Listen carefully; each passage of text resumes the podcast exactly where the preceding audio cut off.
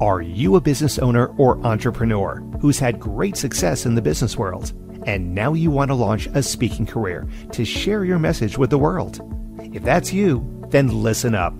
25 year speaking industry veteran Brett Ridgway has released his latest special report Three Key Things Entrepreneurs Must Master to Build a Profitable Speaking Business. To pick up your copy, go to brettridgway.com forward slash freebie. Welcome to the Spotlight on Speaking show with Brett Ridgway, where you'll learn the keys to building a profitable speaking business from speaking industry pros. Each week, we interview a great guest who will share his or her speaking journey, identify what their keys to success have been, and highlight some critical mistakes they've made along the way that you'll want to avoid. Be sure to visit our website at spotlightonspeaking.com. And while you're there, subscribe to us via your favorite network. Now, sit back, tune in, and get ready to meet this week's guest. Hello again, everyone. Welcome to another episode of the Spotlight on Speaking show. I am your host, Brett Ridgway. And my guest today, I mean, normally on the show, we talk about a speaker's journey, their keys to success, as well as mistakes they've made. And we're going to take we're going to talk about that a little bit today, but we're going to take a slightly different tack because my guest today is Sheila Farragher Gemma. And Sheila moved to the States in 1989 for a job in Boston. She figured she would stay a few years before returning home to Ireland, but 30 years later, with a husband in hand, two children, and a handful of successful businesses under her belt, she may be here to stay. Sheila has an entrepreneurial spirit which led her to the world of marketing consulting. Through her company, Connected Sponsor, she helps event promoters monetize their events by building long-standing relationships and partnerships with sponsoring companies. Some events she's helped with are the Traffic and Conversion Summit, ProfitCon, and Underground. So Sheila Farragher, Gemma, welcome to the Spotlight on Speaking show. Thank you, Brad. I'm so thrilled to be here. Thank you so much. Well, it's a pleasure to have you here because you and I go back quite a few years. We've crossed paths many times at events yeah. in the internet and information marketing worlds. And, you know, we talked a little bit before the show about your speaking journey, and you don't do a lot of speaking, but if you would, let's let's dive into that briefly before we get to some of the things that we want to cover in terms of getting sponsorships for events. Because if you're a speaker, you may want to well want to put on your own events at some point in time and finding sponsors to help you fund those events is a great way to make them more profitable for you and, and make it safer for you to, to proceed with being an event promoter. But let's talk about your speaking journey first, Sheila. So you what led you to even want to get either on the podcast or on stage or whatever to talk about you and your business and all that? Yeah, so speaking is probably the most awful thing I ever have to do ever. Um, I'm always like super, super nervous about it, which I think is true with everyone. But the the first time I spoke, um, I actually like jumping in the deep end. I I spoke at I taught a two day course um, with a partner on foreclosures, and I literally had nightmares for about two months prior to that, like just worried about it and what would I say and what will happen. And so, you know, I was just like, it was awful. And when I finished with it, I was like really glad that I did it. And I was like, well, I'm never doing that again. And now, you know, my what I'm doing, my marketing causes me to have to speak again. But uh, I'm a total introvert. I can sit here quietly and listen to you all day and, and not say anything. Um, but some of the things that I found have really helped me is to just kind of map out what I what I'm going to say. Um, a really silly thing is I hold a pen. I don't know why this is, uh, and I have a little notepad here. So if I think of something while you're speaking, I can write it down.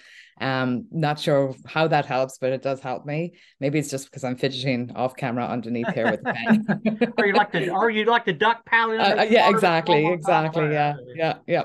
Um, but uh, the more you do it, the more you get used to it. Um, certainly when you get when you get really comfortable with your subject matter, it helps a lot as well um and then you know just do it. I mean it's it's like anything else like people who are afraid of driving the more they drive the more they're the better they're going to be. They'll still be nervous but it, it's not you know they can do it. You can do anything. You know what what you say is so true because i was the back of the room guy for years and i was quite happy me too me too. I, was, I was quite happy with the shtick of being the back of the room guy mm-hmm. and the thought of getting up in front of people and talking was totally opposite of my naturally introverted nature so yeah you know, you have to overcome those things and you do get more comfortable with it over time and it becomes less of a fear factor. Now, do you still have some butterflies? Sure, you do.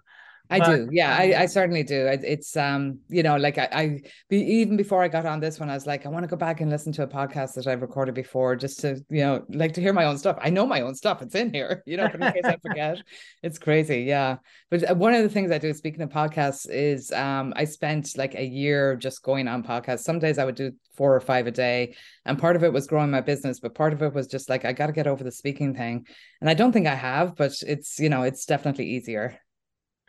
So when you get on these podcasts, Sheila, are we always talking about sponsorship or you have other topics that you speak about too?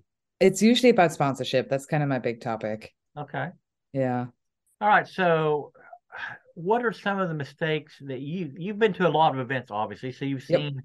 hundreds and hundreds and hundreds of speakers so from a, a third person perspective what do you feel some of the biggest keys for success as a speaker are um, I think it's all about engagement. You got to engage the crowd and engage them early. However, you're going to do that, um, you know, you have to build trust with them, and um, just you know, you got got to kind of break that ice right in the beginning um don't be boring i'm sure everyone says that just don't read off your powerpoints and you know we can all read in the audience don't do that. Um but yeah you really want to engage them? And then the other thing i would say as well is make sure it's an audience that's going to resonate with you. If you're speaking about something that really has nothing to do with them um just to speak you know hoping that maybe one or two would be interested i would just really try and find your target audience and speak to them because they're going to get you and their energy in the room is going to lift your energy as well. Well, that's such an important point, and it's one of the things I often talk about, honestly, in terms of you've got to get in front of the right stages, you know, and get in front of the right groups because number one, if as you say, your message isn't going to resonate with that group, then basically you're wasting your time being there. Now, yeah, it may be great to practice your speech and all that, and you may want to do that to get more comfortable with it. But if, if you're selling from the platform, to go into an audience that isn't the right fit for your message is by and large a waste of time. It's going to cost you money because you pay to come to the event yourself and you're hoping to make money on the back end. So you got to do your homework in advance of an event to make sure it's the right fit for you. Yeah. And especially, uh, go ahead. Yeah. No, I was just going to say, especially like it got easier with COVID with virtual so you know it was kind of easier to hop onto events that really wouldn't be good either um but it's you know so you're not paying for paying for flights and hotel rooms but it's still it's not a good it's a kind of a waste of your time doing that so sure. All right so as a fellow back of the rumor sheila what are what are some of the mistakes maybe you've seen some speakers make that just left you head shaking your head and saying what the hell were they thinking um oh some of the mistakes uh, I, I guess not being entertaining. I, that's one of the big ones. It's it's you know if you're you're up there, you've got a mundane voice. Um, you're. I think you really have to be able kind of um move with the flow. You got to read the room. You got to see who's in front of you.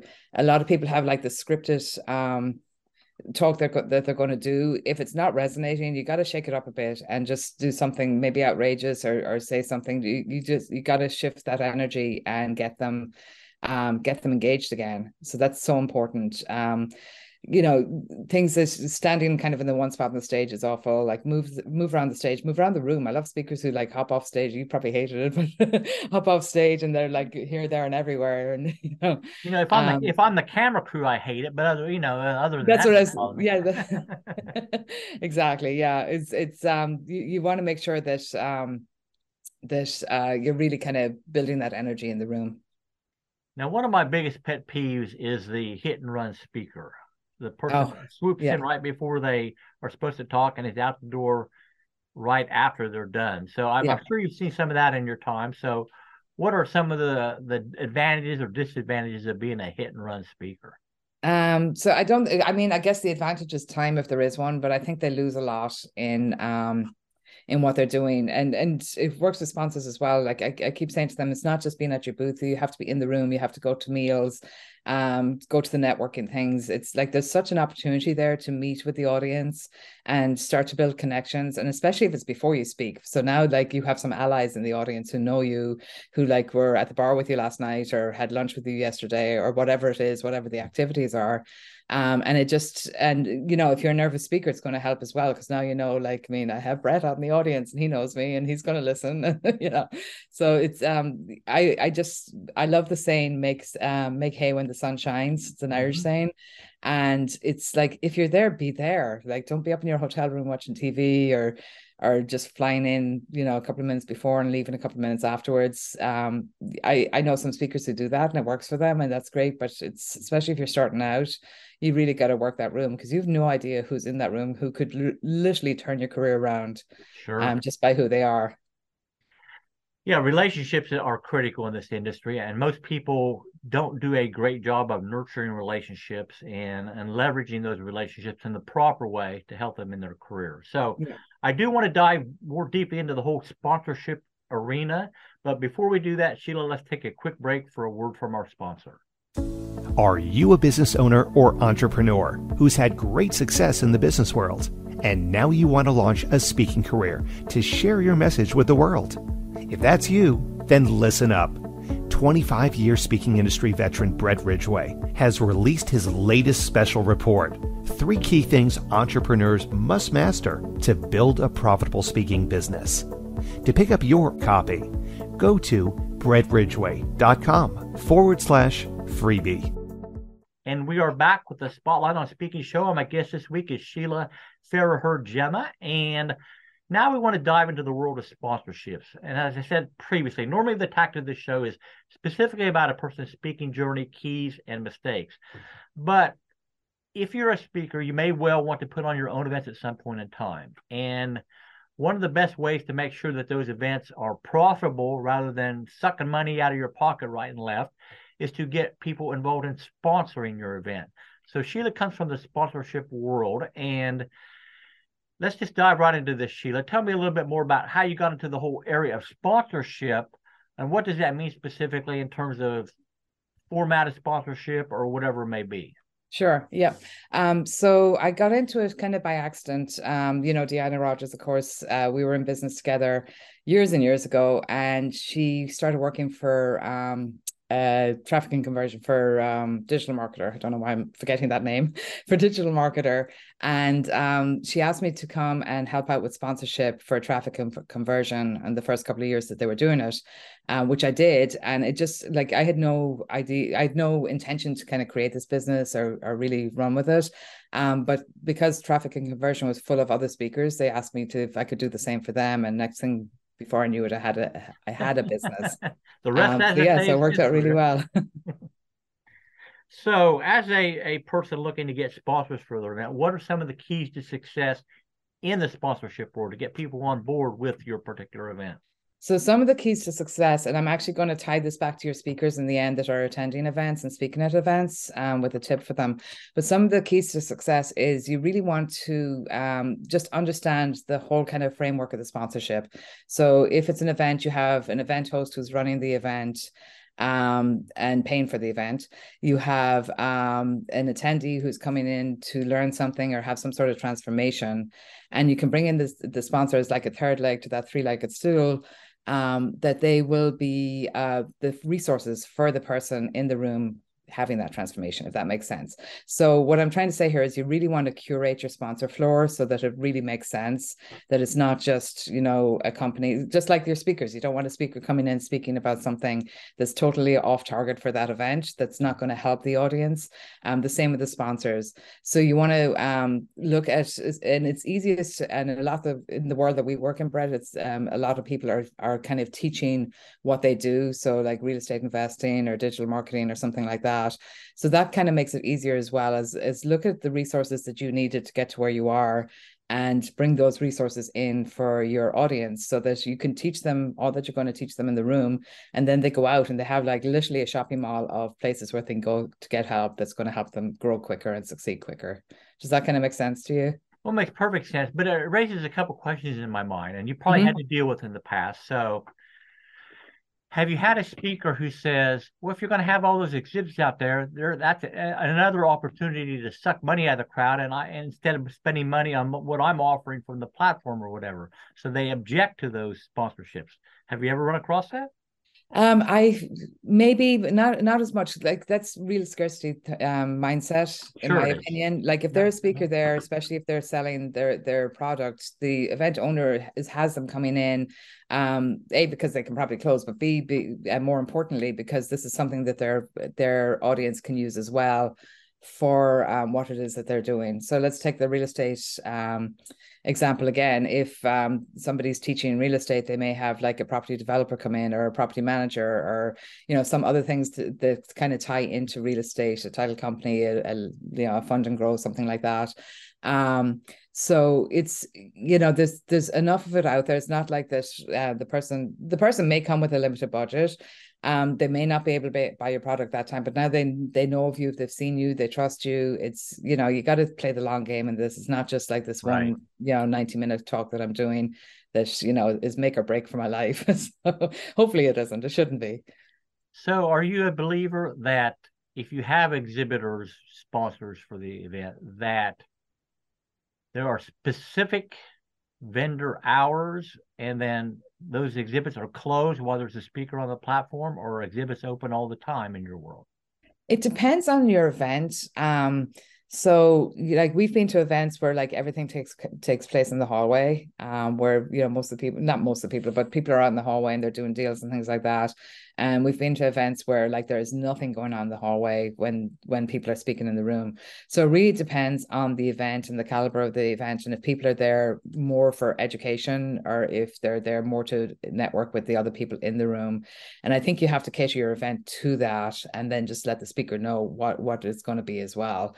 Um, and you know, there is an onus on the speaker as well to make sure that you know they're not they're coming in to speak, but like again, you're you're saying people coming in and just leaving. Um, the, I, I feel like the onus is on them as well to kind of work the crowd before they speak um mm-hmm. make sure that they're there in the room you know give the give a reason why they should come in you know so you want to it's just like everything else in marketing you want to give that little teaser um so people get curious and they're going to be there for it so I think they can live in each world. Um, like I said, I've seen events that do both.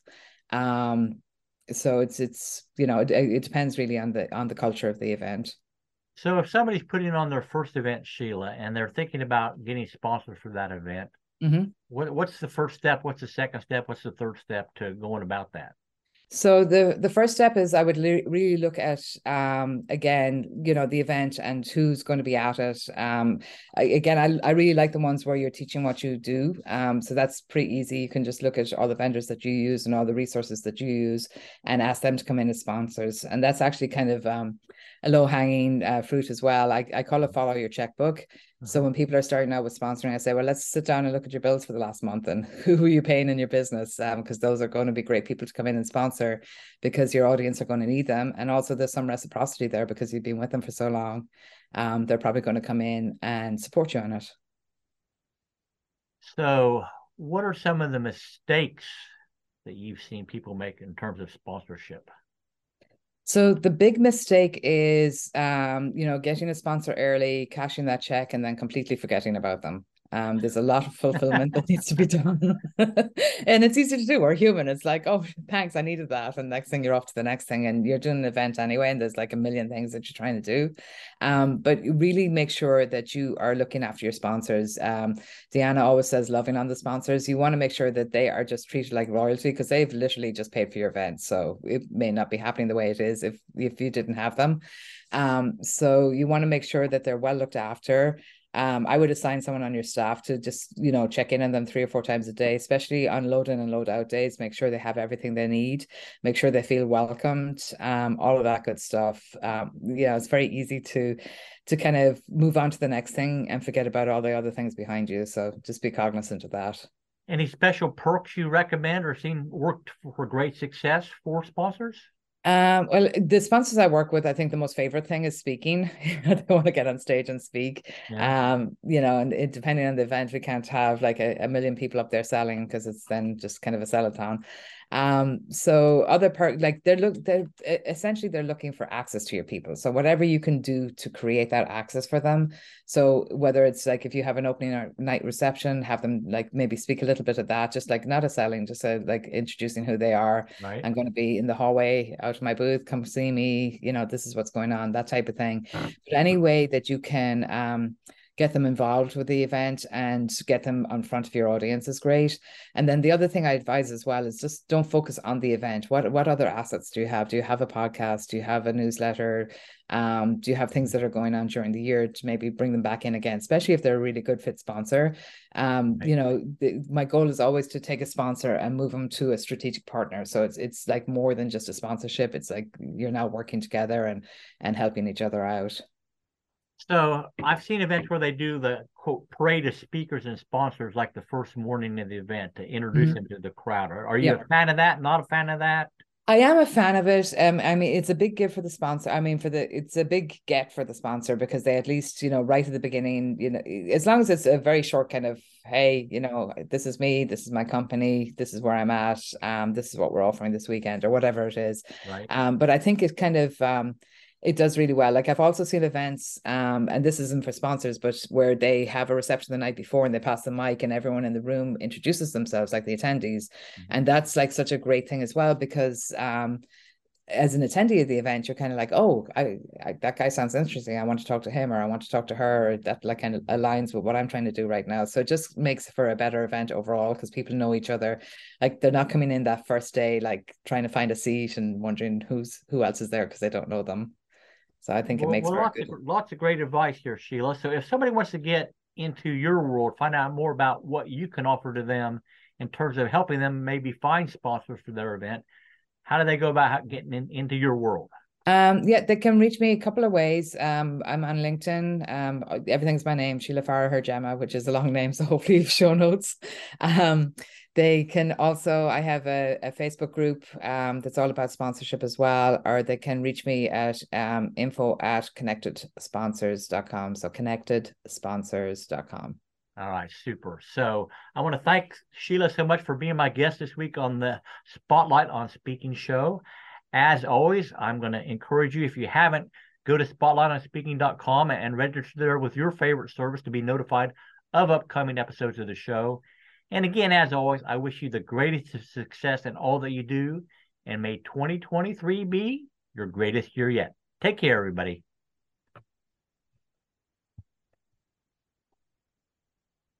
We look forward to seeing you next time on the Spotlight on Speaking show. Until then, our sincere best wishes to you for the greatest of success as you work to build your own profitable speaking business.